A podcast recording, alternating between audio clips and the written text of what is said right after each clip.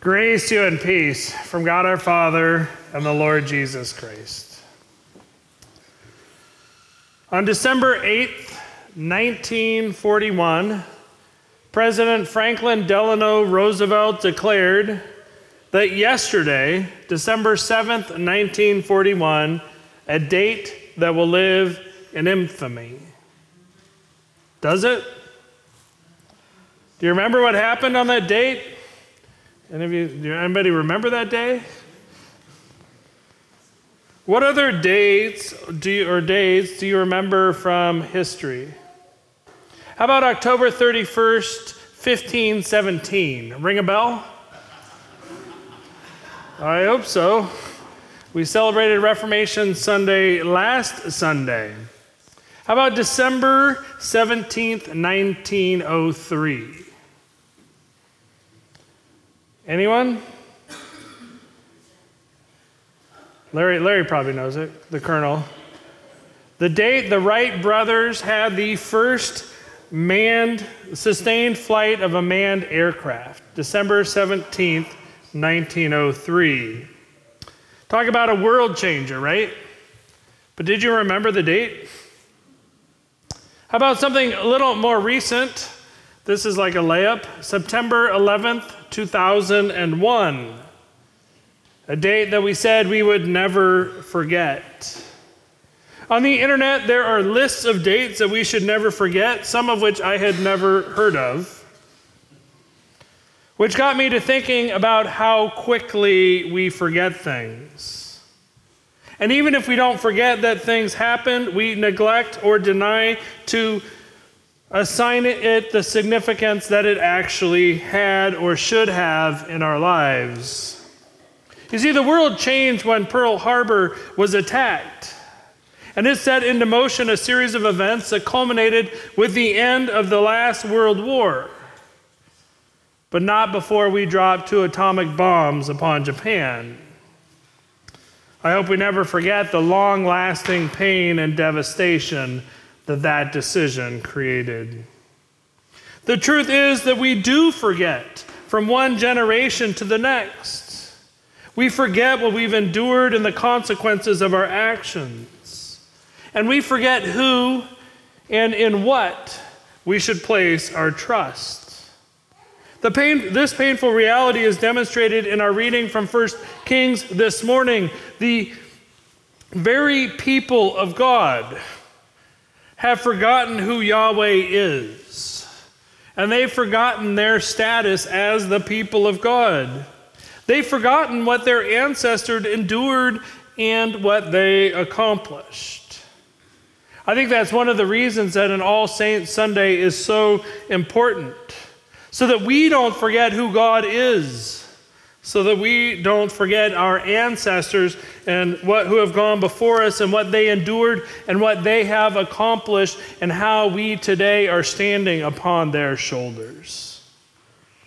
But it's easy to forget that, to deny that, to gloss over that and pretend like the world started when we were born. May 24th, 1970, a day you'll never forget, right? Ma? The people in the northern kingdom of Israel seem to have forgotten their ancestor David. They've forgotten him and the God that he loved and the God who also loved him. Our reading this morning comes about 75 years after the, the kingdom split and the northern kingdom was created, which we read about last Sunday. It's during the reign of King Ahab, who was the sixth king since King Jeroboam to serve the northern kingdom. Oh, Ahab was infamous. He's described elsewhere in 1 Kings as having done evil in the sight of the Lord, more evil than any other king before him. It's good to make a name for yourself, I guess. Ahab was responsible for the proliferation of the worship of Baal, including the building of a temple and an altar for Baal in the Israelite capital of Samaria. As a result, Elijah, who was a prophet of Yahweh, and Ahab didn't get along so well. Our reading begins with Ahab accusing Elijah as being the troubler of Israel. As if it was Elijah who brought about all the trouble in Israel, where very clearly, from Yahweh's perspective, it's Ahab and Baal who are responsible for the problems that Israel is facing, including a three year drought. Now, to demonstrate that it was Ahab and Baal who were the source of Israel's trouble and not Elijah and Yahweh, Elijah challenged Ahab to a duel. It sounds kind of like a, a playground conversation between two kids saying, Well, my dad's bigger than your dad. My dad's stronger than your dad. My dad's smarter than your dad. My dad is richer than your dad. And who wouldn't brag if you got Yahweh backing you up, right? Nothing to worry about. So Elijah calls out the prophets of Baal and Asherah, and then he spoke to the people, accusing them of limping along. Limping along too wishy washy to make a decision about which God they're going to worship. They're going to worship Baal, they're going to worship Yahweh. You see, Elijah wanted the people to choose, to make a decision, to stand firmly in their faith, in their trust in the one true God. Now we read that after the bull was, was butchered and, and cut into pieces and laid on the wooden altar, the people then began to call upon the name of Baal. From morning until noon, they called out, and yet they didn't receive an answer. Or actually, I guess they did receive an answer, and the answer was no. There's no voice, there's nothing coming from, from Baal. And ironically, Baal was considered to be the god of rain and lightning, and here they were in the midst of a three year drought. Baal hadn't made it rain, and now Baal couldn't send down lightning to start a fire on this offering. No rain or fire appeared. So Elijah, like a boy on the playground, mocked the prophets. Seems as though my God is bigger than your God. Your God is just too busy to show up when you call upon him. He's wandering around or asleep or on the toilet. He accuses Baal of being all very human things. Your God is tending to human things, too busy to hear you calling. And then Elijah gathers the people a little closer to him as he begins to prepare his sacrifice. He's given them all morning, Baal all morning to show up, and he hasn't. And then he gathers 12 stones, one each for the 12 tribes of Jacob, whose name was changed to Israel.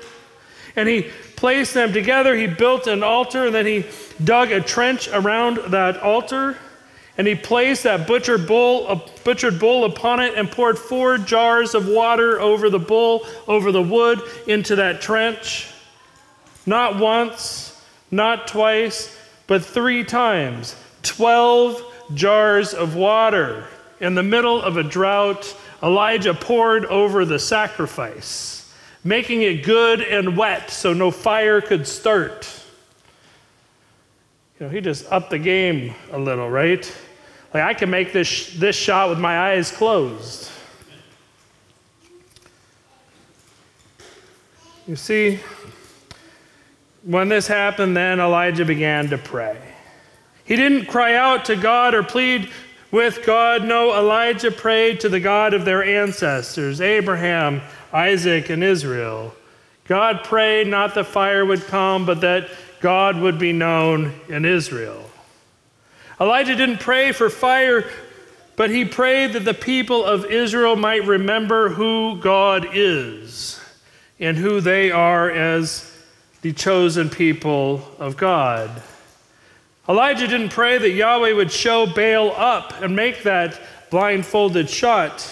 That's not what he was worried about. He prayed that Yahweh would be known. This wasn't about bragging rights. Elijah didn't set up this con- contest simply to prove that his God was better than Baal, which obviously he is, but instead to show the people who God is, that they might come to know the one true God the God whom their ancestors had worshiped, the God who King David had moved into the center of their life together. We read about a couple of weeks ago that when David becomes king, he moves the Ark of the Covenant to Jerusalem so that might, God might be at the center of their life together. It's as though the people have forgotten.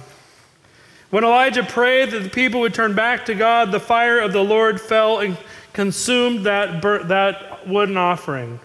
The wood, the cow, the bull, the stones, the dust, the water, gone. All of it is how hot that fire was. Seeing this, the people fell on their faces and worshiped God, saying, The Lord indeed is God, the Lord indeed is God, just as Elijah had prayed that they would. Elijah set up this entire contest with the goal of reminding the people who God is. He began, If the Lord is God, then follow him. If Baal is God, follow him, knowing full well who God is. Elijah's goal was met. The people saw the Lord is God, and they began to worship. And they worshiped God. They didn't worship Elijah, they worshiped God because he was the one who actually had performed this miracle. And Elijah, as a prophet, a true prophet of God, not a false prophet, was careful to, to ensure that the people understood that it was Yahweh who brought the fire down. This wasn't a trick that, that Elijah did himself, but Yahweh, working through him through this circumstance, revealed who God is. I suspect, I hope, that each of us has encountered people like Elijah in our lives and in our faith journeys. You know, people who seem to have a knack for drawing our attention to what God has done, drawing our attention to what God is doing. We might not refer to these people as prophets like Elijah, but maybe we describe them as saints saints. It's a term that we used to think was really only in the domain of the Roman Catholic Church, but we know saints to be those people in our lives who've had an impact upon our lives, especially upon our spiritual lives. Now, as Lutherans, we know that Luther would caution us to make sure that we don't build too tall a pedestal for those saints because those saints are not perfect simultaneously saint and sinner. They're not perfect, for nobody is perfect except through the perfecting blood of Jesus Christ our Lord. But they are significant, and these people are important because they were or are loved by God, and they have shown that same love to us. Each of us, I pray, can remember or reflect upon at least one person at least one situation where we have experienced God's love through the love of another. And as that situation comes to mind, it may not seem that significant because it's not fire raining down from heaven, burning up an offering like happened with Elijah. But those events, those circumstances are no less important if they in fact drew your focus upon God and God's love. On All Saints Sunday, we pause to remember those whom we have lost, especially those we have lost this past year, but all people who have revealed who God is through their acts of love and their lives of generosity. We acknowledge them and we give God thanks for them. Not only because we loved them and they loved us, but especially because God loved them and God has used them to reveal God's love to us. Elijah prayed that the people would know the God of Abraham, Isaac, and Israel. And I suspect somebody has prayed that for you. Pray that you too would know of God's gracious, life giving love. The love that your, your ancestors fought to make sure that was known to others in your family and all those ancestors are not biological, my friends. They're your family, your church family, your neighbors, people who've prayed for you, teachers who've prayed over you, people you didn't even know were praying for you, that you might not forget. Forget that you were lovingly created in the image of God, a child of God. Elijah prayed that the people would know God. So today, let us give thanks for Elijah, a prophet, a saint. And let us give thanks for all the saints who have revealed that the Lord is indeed God. And then in response, let's do as Elijah prayed let us follow him. Amen.